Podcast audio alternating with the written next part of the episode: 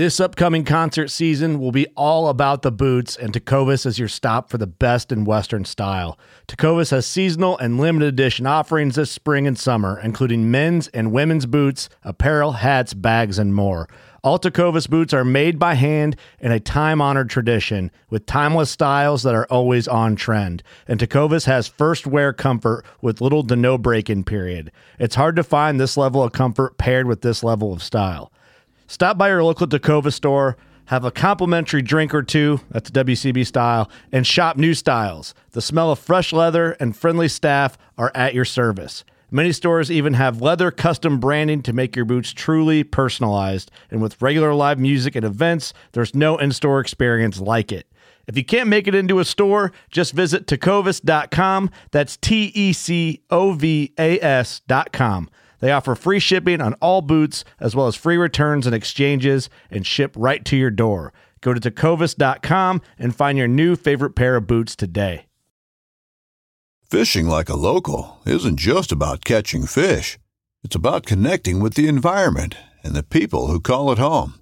It's about hearing the stories and traditions that have been passed down for generations and sharing unforgettable moments with the people you meet along the way.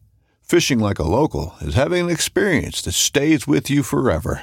And with Fishing Booker, you can experience it too, no matter where you are. Discover your next adventure on Fishing Booker. Welcome to DSC's Campfires with Larry Weishuhn, a unique blend of hunting, fishing, wildlife conservation, and the outdoor lifestyle. DSC's Campfires is brought to you by DSC Conservation, Education, and Hunter Advocacy. Hornady, accurate, deadly, dependable. Trijicon, brilliant aiming solutions. Taurus, award winning pistols and revolvers. Mossberg, American built, American strong. Habit, our gear, your adventure. Welcome to another episode of DSC's Campfires with me, Larry Weishuhn, and today I've got my dear friend, compatriot, all kinds of. I serve as a co-host to the Journey TV show, and of course, you're very much involved, Brandon, with uh, Chris Daniels as well on Stonehurst Production. And you guys not only produce the Journey, you produce my podcast and all that kind of thing. And you're a regular, and I think you're probably going to be even a little bit more of a regular as we go into the future as well, too.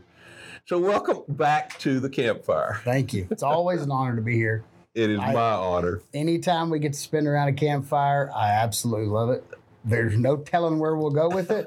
but today I have a really good idea over my shoulder, and I'm more than happy to have this conversation.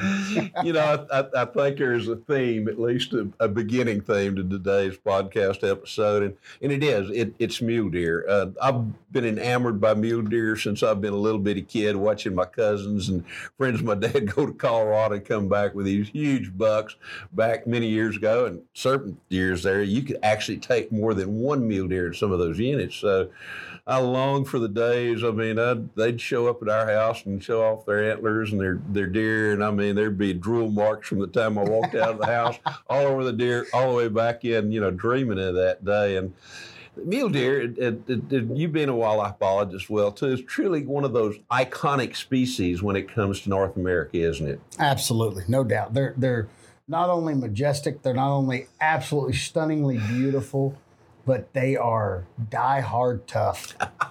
I, I- just everything from the tips of their hooves to the tips of their antlers to to to the beacons they have for ears. Everything about them is fascinating. They're they're a handsome, handsome species. You know, to me, I, I've been very fortunate. I've hunted some of most of the North American big game animals and, and abroad as well too. But to me, if asked what's the most magnificent animal there is, particularly in North America, it is a widespread, double forked, if you will, mule deer, and he's massive and he's tall and he's standing on this ridge. And he, he, he when he turns his head, he doesn't turn his head; the world revolves underneath him. Kind of one of those Chuck Norris kind Yeah. of things, if you will. But to me, that that mule deer, number one, I love the, the country that he lives in. He is somewhat adaptable, of course, found primarily or totally, I guess, west of the uh, the Mississippi River, starting in kind of the plain middle Mhm. plain states, and then going west and north. But uh, he is something very, very special as far as I'm concerned, and and uh, they've gone through some stages. As I mentioned early years ago, the mule deer numbers were extremely high, and there were a lot of people that hunted Colorado, and over the years, not only there but other states as well too. And over the last several years, the mule deer's kind of taking it on the chin a little bit, Yeah. in that the numbers are not quite what they were, and and there's there's several factors there that we'll discuss going forward a little bit, but. Uh, I know that you love mule deer, and you really have been wanting to hunt mule deer for a long time. And, and this year, actually got a chance to do so. Of course, we got to have better chances coming up in the future. But what was what is it about mule deer that that fascinate you? You you mentioned some of the things, but what else? You, you know, it's odd. Is as much time as I spend in Western Texas, from all the management stuff I've done in, Right. in school, that I never, I never grabbed on to to a mule deer, and I have always thought they're the most beautiful creature out there. And here recently, spending as much time as we have on the Hargrove Ranch with Double A outfitting, you're just they're all around you.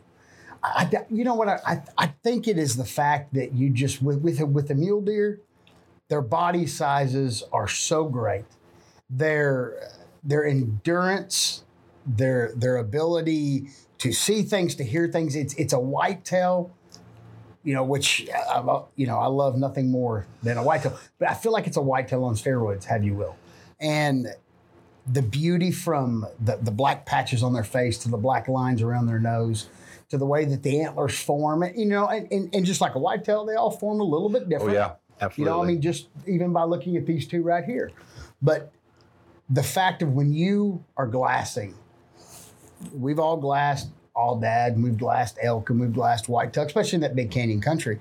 But there is to me there is nothing more heart stopping than glassing and you catch the flicker of that antler. You know, there's that split second where you don't know if it's a dead mesquite tree or if it's antlers. But when you find those antlers and you or you find those th- that dark hide, it is just it's almost heart stopping. And it to me, it doesn't matter if it's a little four corn or you know if it's a you know 180 inch um, buck. I just they absolutely fascinate me. They they almost start stop my heart, and I fall in love every time I see one. You know, it, it- they're just there's they're beautiful. They're absolutely beautiful. Uh, and I, I totally agree. I've, I've been very fortunate. I shot my first mule deer a lifetime ago to most people, and back in 1970, I shot my first mule deer in western Texas on a ridge overlooking what they call Persimmon Gap. Now, if you if you follow mule deer, you have heard about Greg Simons, who shot a almost 300 net mule deer in Texas, oh, three years ago or something like that. Well, where that mule deer came from was about a mile and a half from where I shot my first mule deer many, many years ago.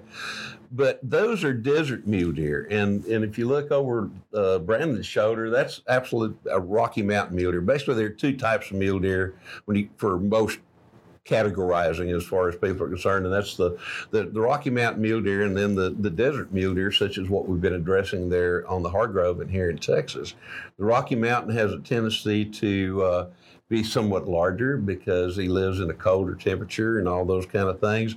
And they have a tendency to be somewhat migratory to where there is a summer or fall and range and then in early winter and then they drift out a lot of that higher country to uh, some of the low country. So they're somewhat migratory and organizations like the mule deer foundation have done a great job in creating those corridors or maintaining those corridors, I guess I should say, where they're doing overpasses and underpasses where those deer can come from and go to without crossing the, the road per se. And then we've got the desert mule deer that's more or less the crooki subspecies of the of uh, the mule deer, and they have a tendency to be a little bit smaller bodied because they live in warmer temperatures and all that.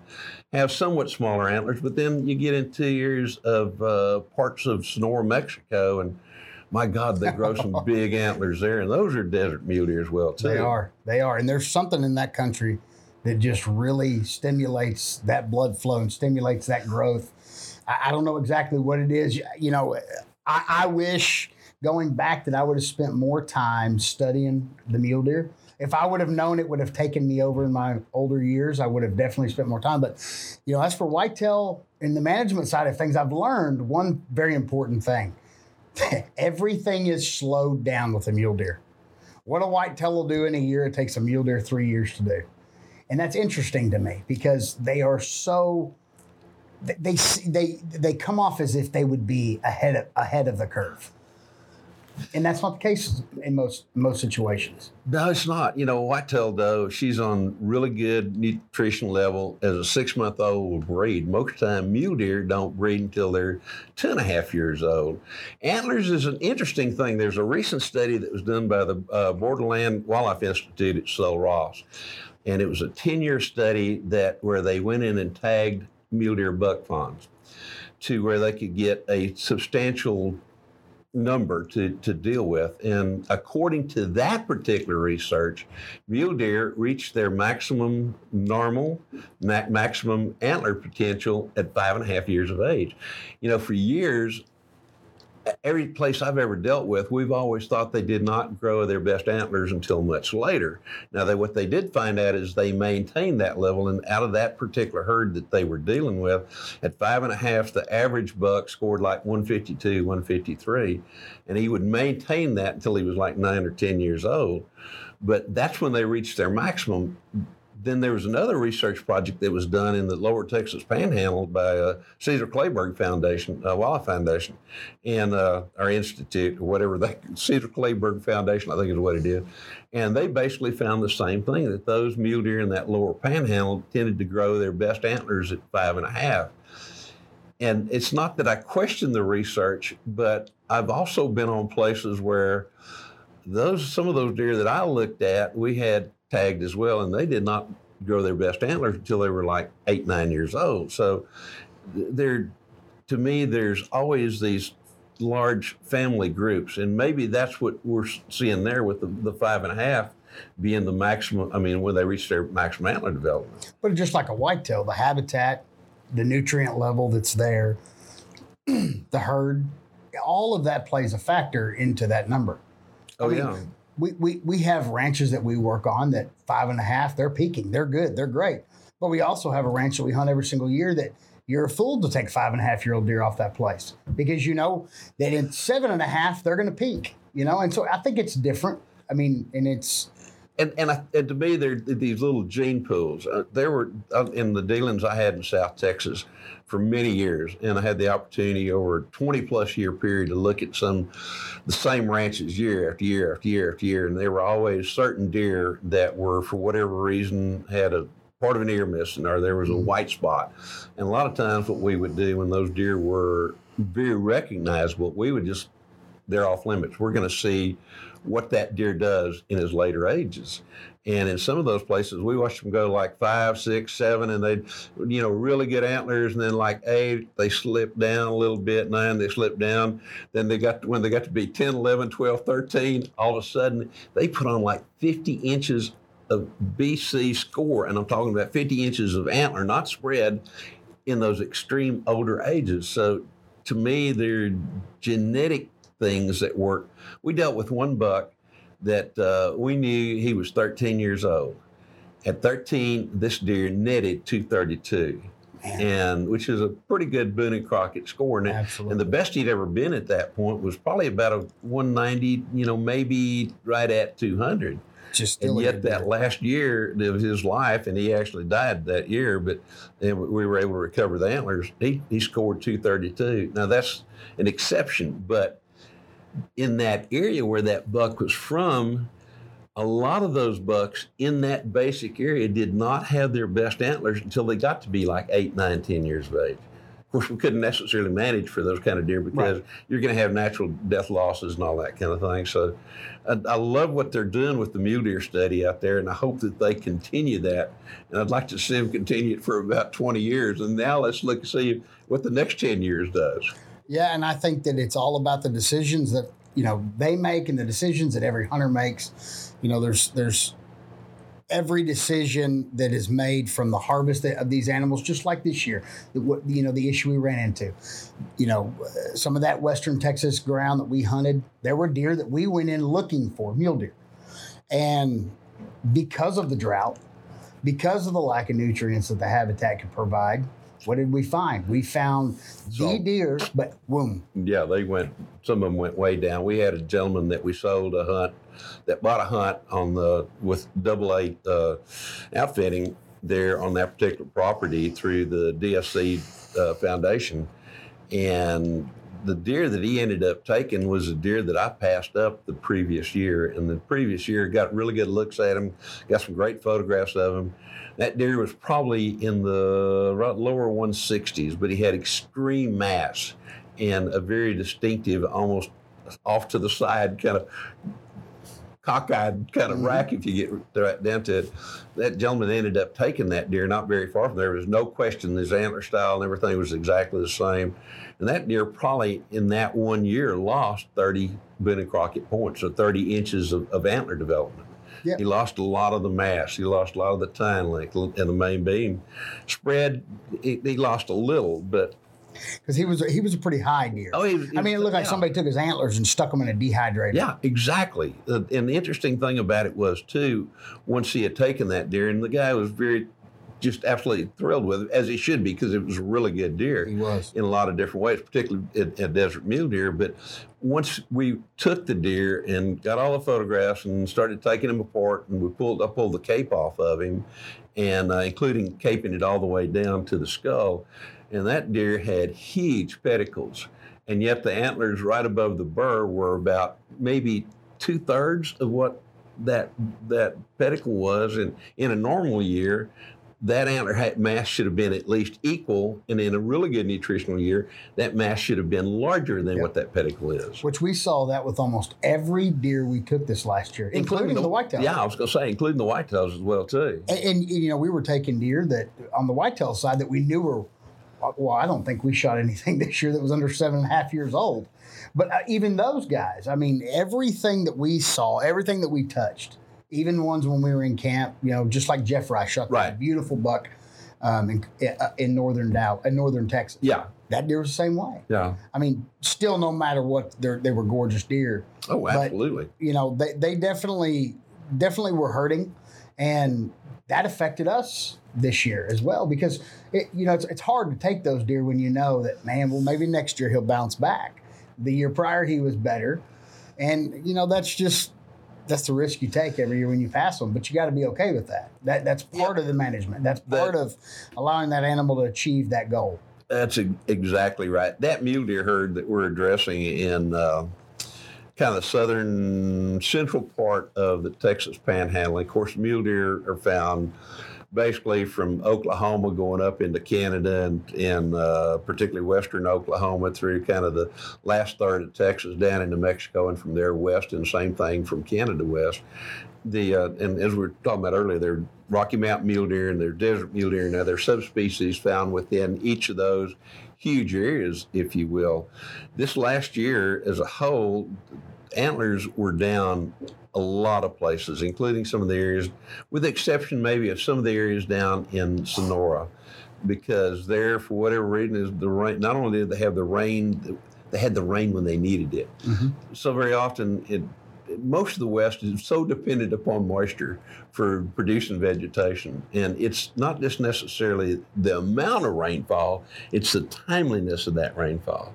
And what rainfall was out there in that ranch we were that we were talking about, it just it, what rainfall there was just came at the wrong time. It made fat deer. They, they were. That was the case. Absolutely the case. But and, and that's what was odd the most was you were seeing these deer, and, and they were just in beautiful condition. But the antlers, they just uh, like you said, you could tell that Oh rain came well after we got well after they they started to shed their velvet, well after the growing season, which.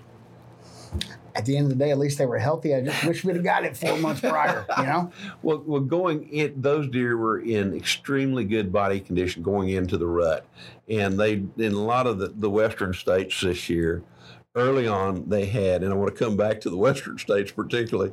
They had moisture, and it, it came late in some instances. Of course, some of the areas like in California and Nevada and, and parts of Utah and Colorado and all those, they they were pretty well hard hit by uh, drought situations. But the mule deer is one of those species that does reasonably well in in sparse vegetated country. For whatever reason they they get by where sometimes whitetail doesn't get by with it. And, and it's it's incredible to me, you know, with, with, my experience, you know, being where we've been in the western part, you know, all those weeks and days we spent driving around, you know, there there was only two things you could really identify for those deer to eat, and that'd be ephedra or it'd be filaree. Yeah.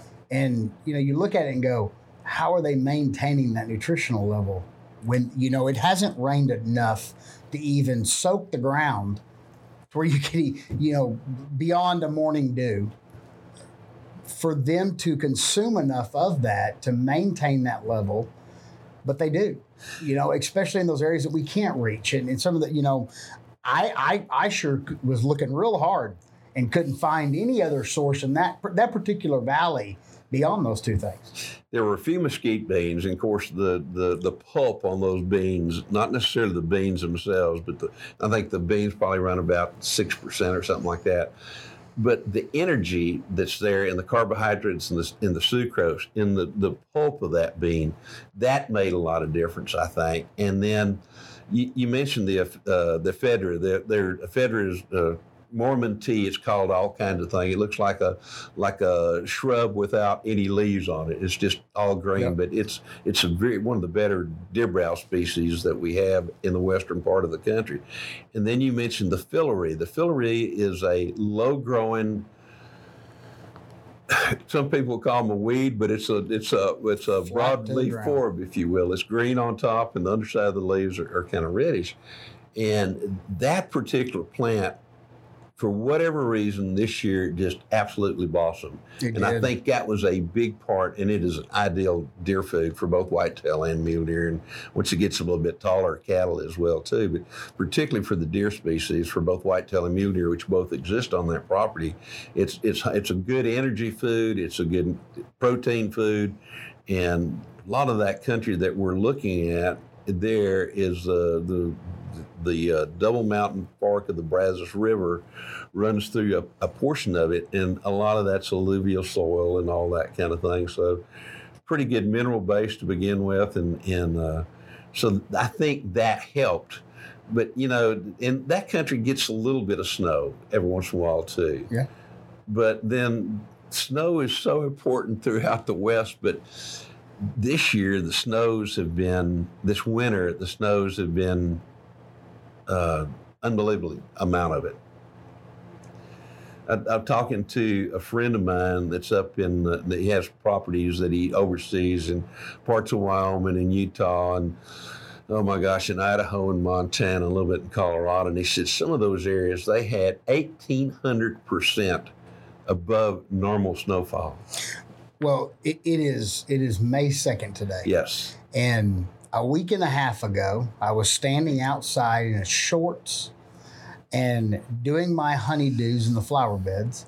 And that friend was texting me from Wisconsin, and there was about two and a half foot of snow on the ground, and it was steadily coming down. And, yeah. and I and I asked him, I said, you know, is is that normal? You know, he, he said for this year, yeah, it is. it's, it's, it's the new norm. There had been so much snow, and the thing about it is, a lot of the western states, uh, such in parts of Wyoming and in Colorado and Idaho and Montana, there's some areas where the snow is going to be there for a long time. But a lot of that country too is where it's not that way, where you get heavy snows, it melts away. That's a lot of times where you find those wintering areas for for elk as well as, as mule deer. And that has not happened this year. And in visiting with some of the game department guys scattered around and, and ranchers, and, and a dear friend of mine, Jim Zumbo, lives up in Cody. Jim, uh, for years, was with Outdoor Life and reported on all those western states as to what was going on. And I was visiting with Jim a couple of days ago. And and I said, Jim, what does your part of the world look like? And he says, he lives there just west of Cody. He said, we're okay here. He said, we've got snow, but we've, it melts. and it seemed like our deer and antelope were doing reasonably well.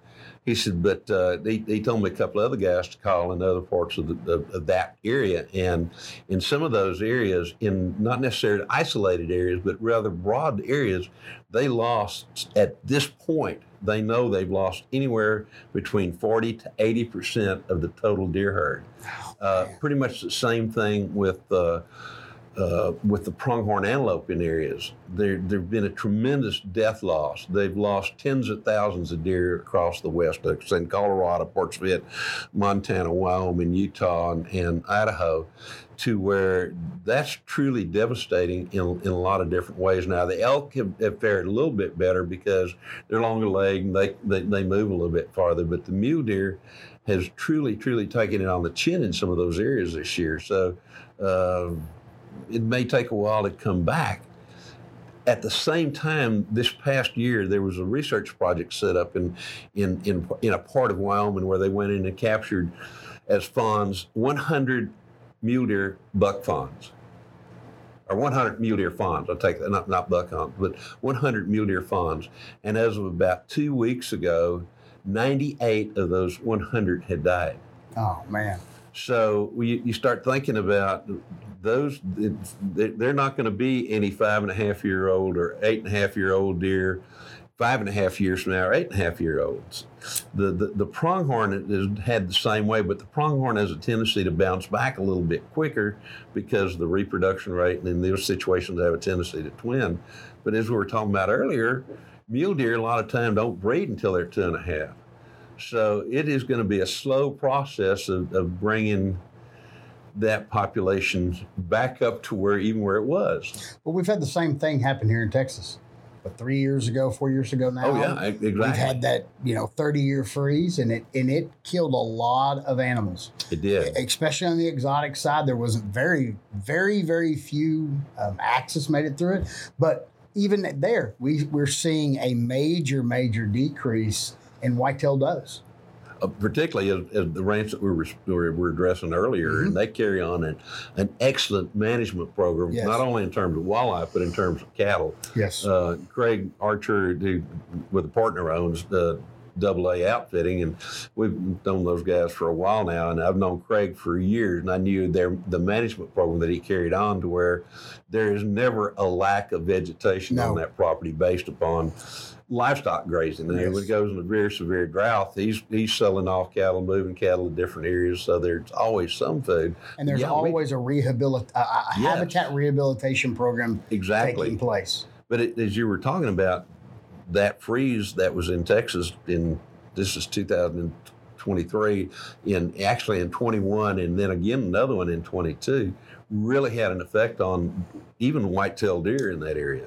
Yeah, and I think we've seen a decrease in or a slow progression towards those mature class deer, including the the uh, the um, the amount of does. Sorry, I couldn't spit that one out. The amount of does that we've been able to see has has majorly decreased, and I think we're getting close to the tail end of that. But but we we definitely I, I believe that this last year was probably the, the the biggest it was in us feeling that of the lack of mature deer on their feet, the lack of mature deer visible to us. You know, I felt like in the first year and two year olds, it was fairly plentiful. We saw a fair amount of three year olds, but the amount of does just, I mean, of course, we have to take out Sterling City. We we had good luck there, but but most of the time, you know, they just the numbers weren't there.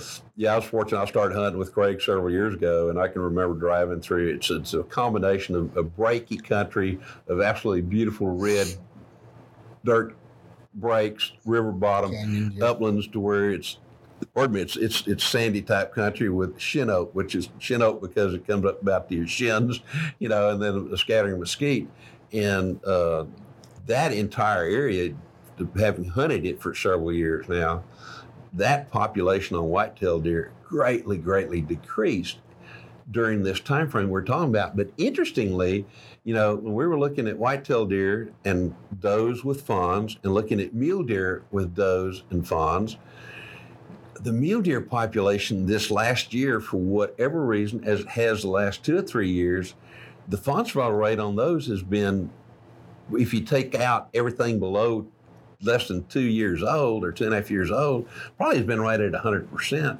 fawn crop.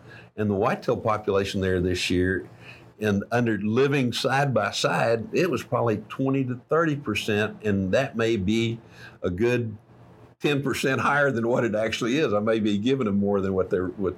So it's real interesting to see how the mule deer reacted under those circumstances as did the whitetail. And mm-hmm. usually it's the mule deer that takes it on the chin and the whitetail is up on top. And on that property and in that area, it's just a reverse. It is. And that's, you know, again, it's one of those things where we don't know the definite answer, but that's what keeps us here. That's oh, what Oh, keeps us doing what we're doing.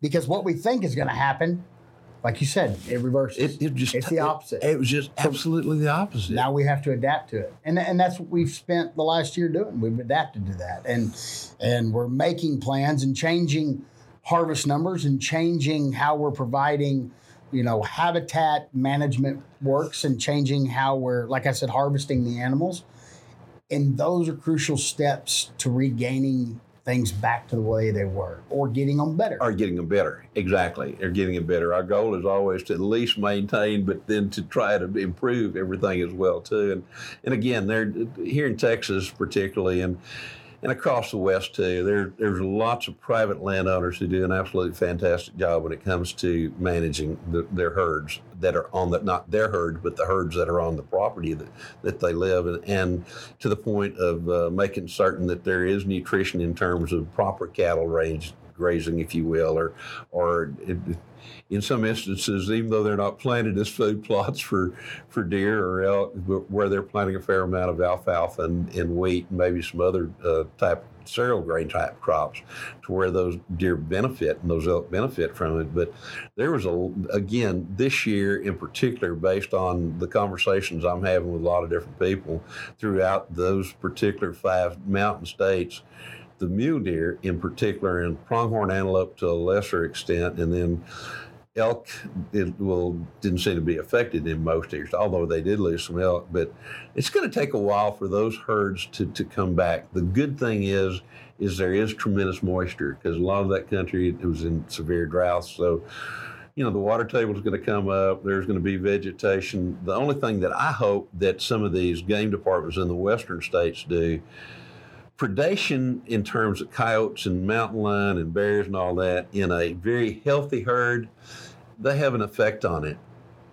But when animals such as these, as we have right now, our deer species and the antelope are really devastated in certain areas, I'm hoping that they will allow or even truly encourage the taking of more predators this year to uh, give that deer segment, that antelope segment, in some areas even the elk segment, that opportunity to start crawling back up again. I, I, hope that they would increase the amount of tags that they're allowing for the wolves and the coyotes and, and the mountain lions because if you've taken away the mule deer herd at 60%, Yeah, what are they going to go? yeah. They're going to find that food source.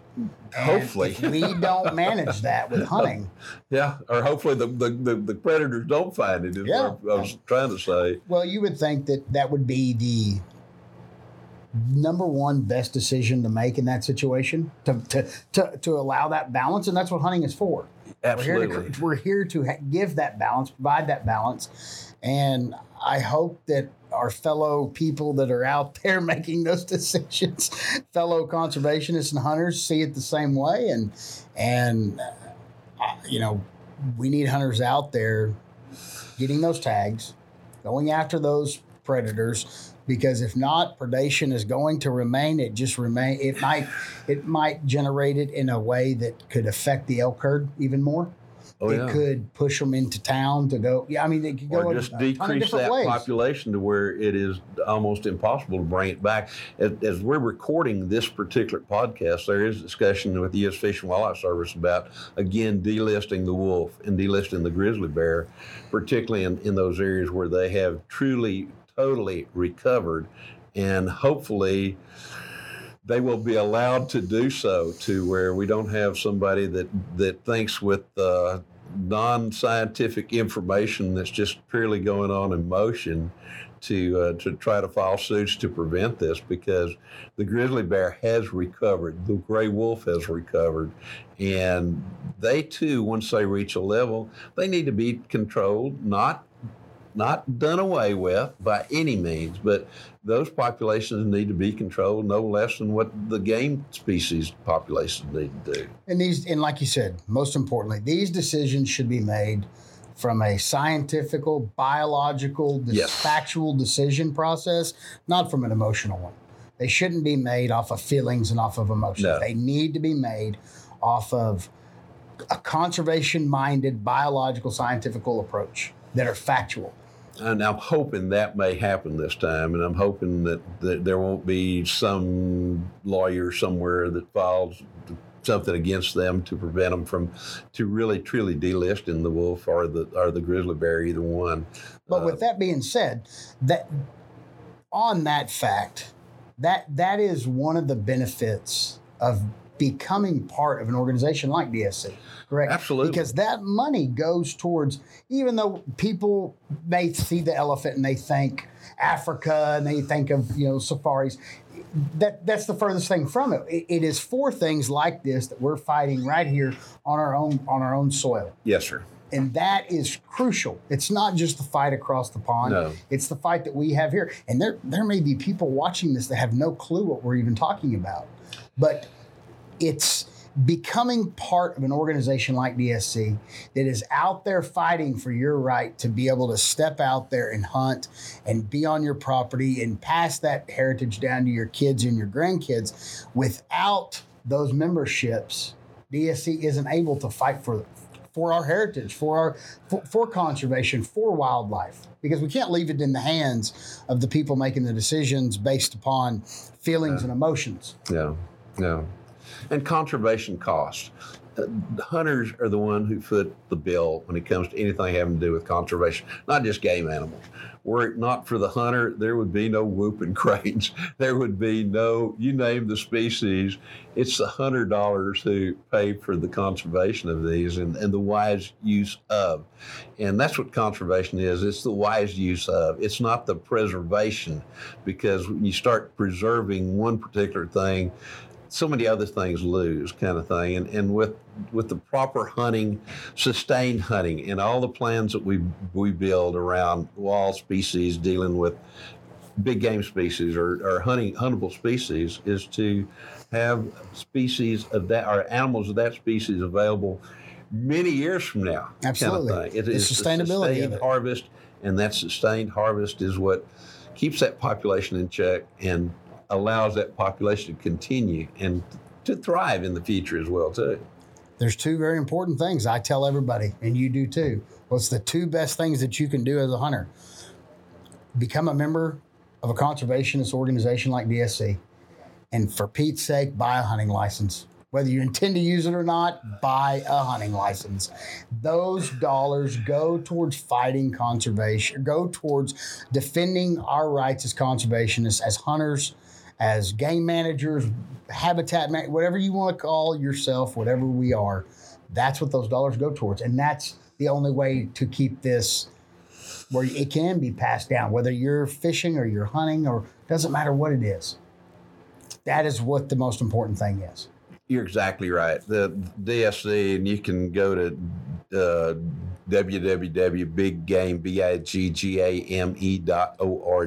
or the foundation, DSC Foundation that I served as a member of the board of directors and now serve as a uh, uh, advisor kind of thing. Uh, you can go and learn more about what these folks do and where the dollars go. And there you can go to www.dscf.org.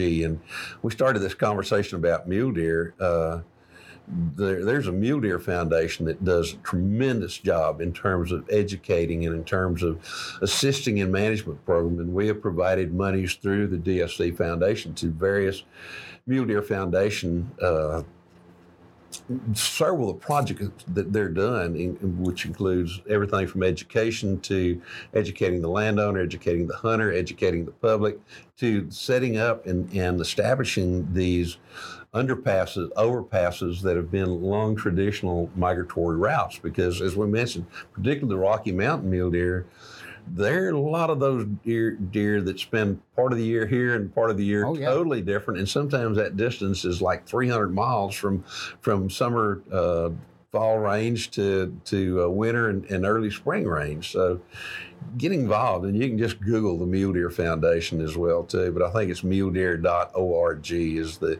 the website there. But uh, coming back to the mule deer, you took your first mule deer this year. I did, and it was the most thrilling experience I had. But Now, what has it done to you? I- I would say I was hooked, but that doesn't seem to be elaborate enough. I have I have not gotten my brain to come off of my next mule deer hunt. I'm I am I long for now just spending an entire season chasing mule deer as far as I can. I mean, I uh, there's just nothing like looking through that scope and seeing a mule deer stand there. Whether you pull the trigger or not, right? I could care less. I, I absolutely, you know, one of the things that I think what helped is we spent so much time chasing mule deer this year. I got to look at so many and in so many ways from your methodology of calling up the does that pulls in the bucks and having them from right in our face to glassing out and and seeing them to looking at them through a scope. I looked at them through a tremendous amount of lenses from still photography to videography we did and and I just absolutely love every single thing about them. And I don't care what I have to do. I, I will never live another day of my another year of my life where I did not harvest mules. you know, over the years, I've, I've been very fortunate. I've hunted mule deer from up in Alberta through uh, Montana, a little bit in Wyoming, a bunch in Colorado, a whole lot in New Mexico, a whole lot in Texas, and, and uh, never have hunted Arizona, but uh, I've hunted down in Sonora, Mexico too, or down in Mexico as well too. And to me, again, it's that it. I, I've made my living on a lot of different ways with whitetail deer, but my favorite animal really to hunt is the mule deer, and part of that has to do with the people you're involved with, the country they live in, and just the majesty. I, I don't know how else to describe it of, a, of an older, mature buck that he just he there's the way he carries himself, the way he looks. You know, there's something truly, truly special about it. And whether he has three points up where he doesn't have the back fork, which I've taken some of those really nice ones like that, or whether he's got those double forks that look like slingshots up there, you Yeah. know, and oh my God, it's just, it, the, there's something that flips a trigger or a switch or something inside me whenever I see those or even think about them. You know, that's a good point you brought up is the country they live in. Yeah. I think that's what really helps. They live in gorgeous country. You know, I mean, they, those, that canyon country to the mountain country, even the, you know, even the, the, the, the rural desert country that they live in. You know, it's just it's it's it's gorgeous. I my, I can't wait to to chase them up in the mountains with snow, and and that, that's that's what my brain's on right now, and that's all I can think about. You're gonna get me itching in my seat over here.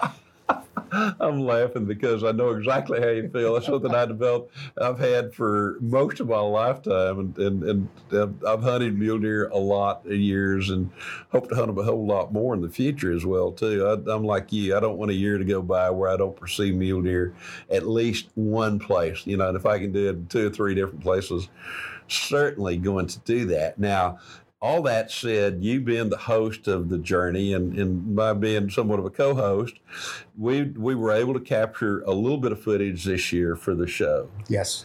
and tell people where they can see the journey because it is, and I'll, I'll interrupt very quickly before you even get to say anything.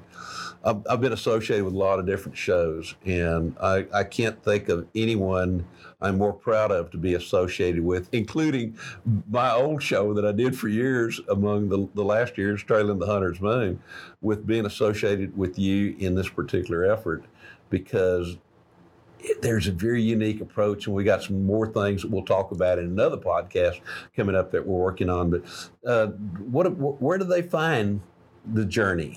Well, right now we are on Carbon TV. Um, we're also we're, we're, posting on moving a lot of the episodes as well over to YouTube, and that's at the Journey Television. Right. Um, we're doing a fair amount of teasers and build-ups and shorts um, that are on YouTube as well. Um, we will soon in the future be moving the show into more opportunities for people to see. Um, we're hopefully, with fingers crossed, will be available on Amazon Prime as well.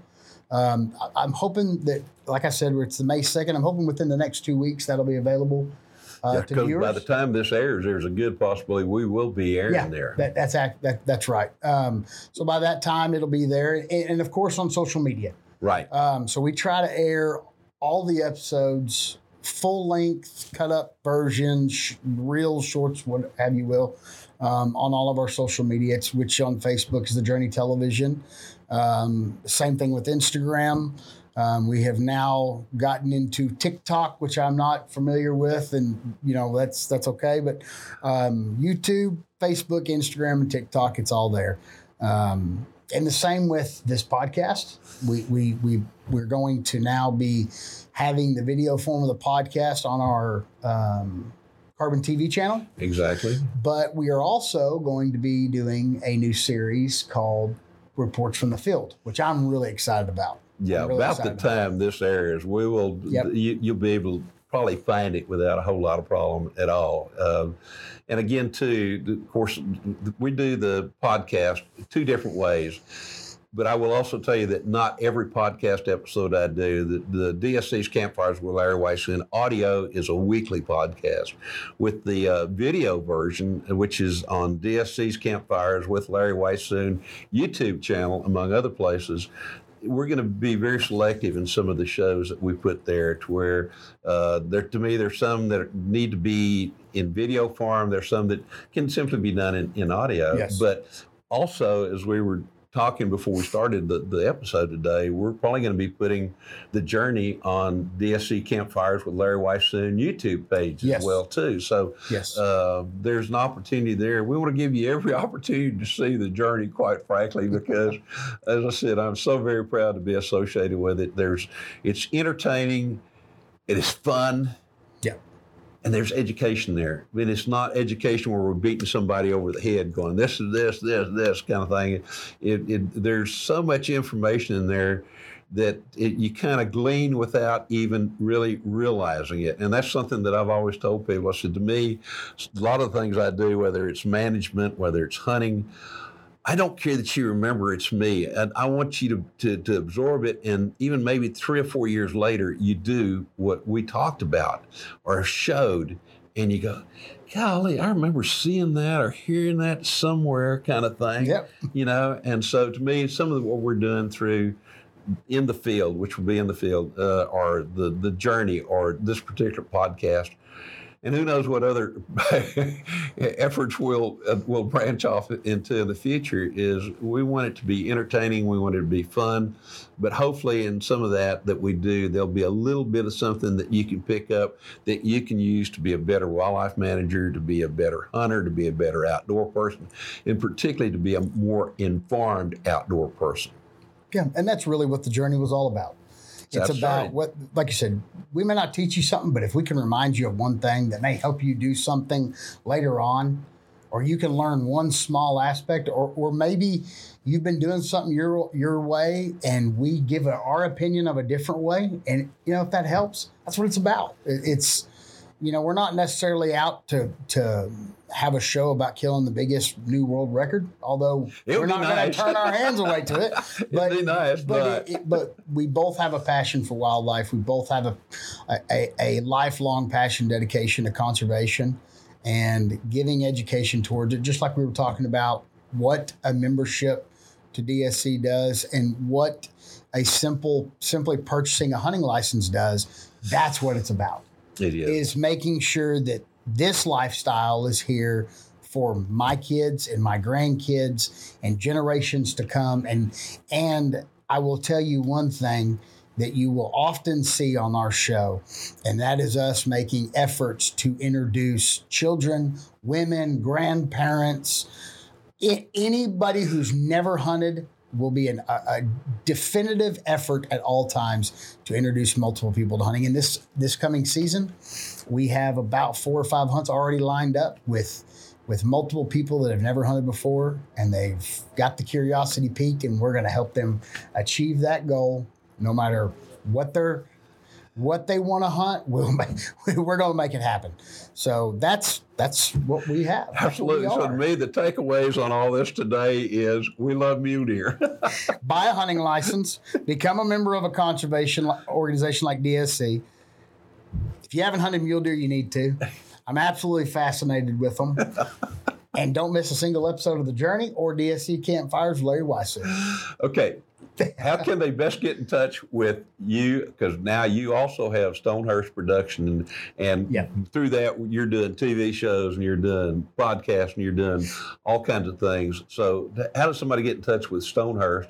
Because they're the guys that are these guys are the ones that are producing this particular show or this particular podcast and the the journey and from the field and some others. So how do they do that? And then uh, one more time, we're going to tell people how to find the journey and how to find DSC's campfires elsewhere. So, uh, at the time that this airs, once again, but as of effective today, May 2nd, um, we have made it very simple for anybody to get a hold of anything regarding you or the journey or me or Stonehurst by simply, if you want to email us at info at stonehurstproduction.com.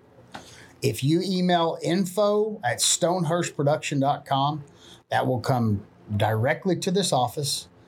You'll get that email will go directly to me. It'll go directly to Larry, and you'll get a response. Um, our social media, you know, everything with Larry is on his Instagram and Facebook is Larry Weishuhn.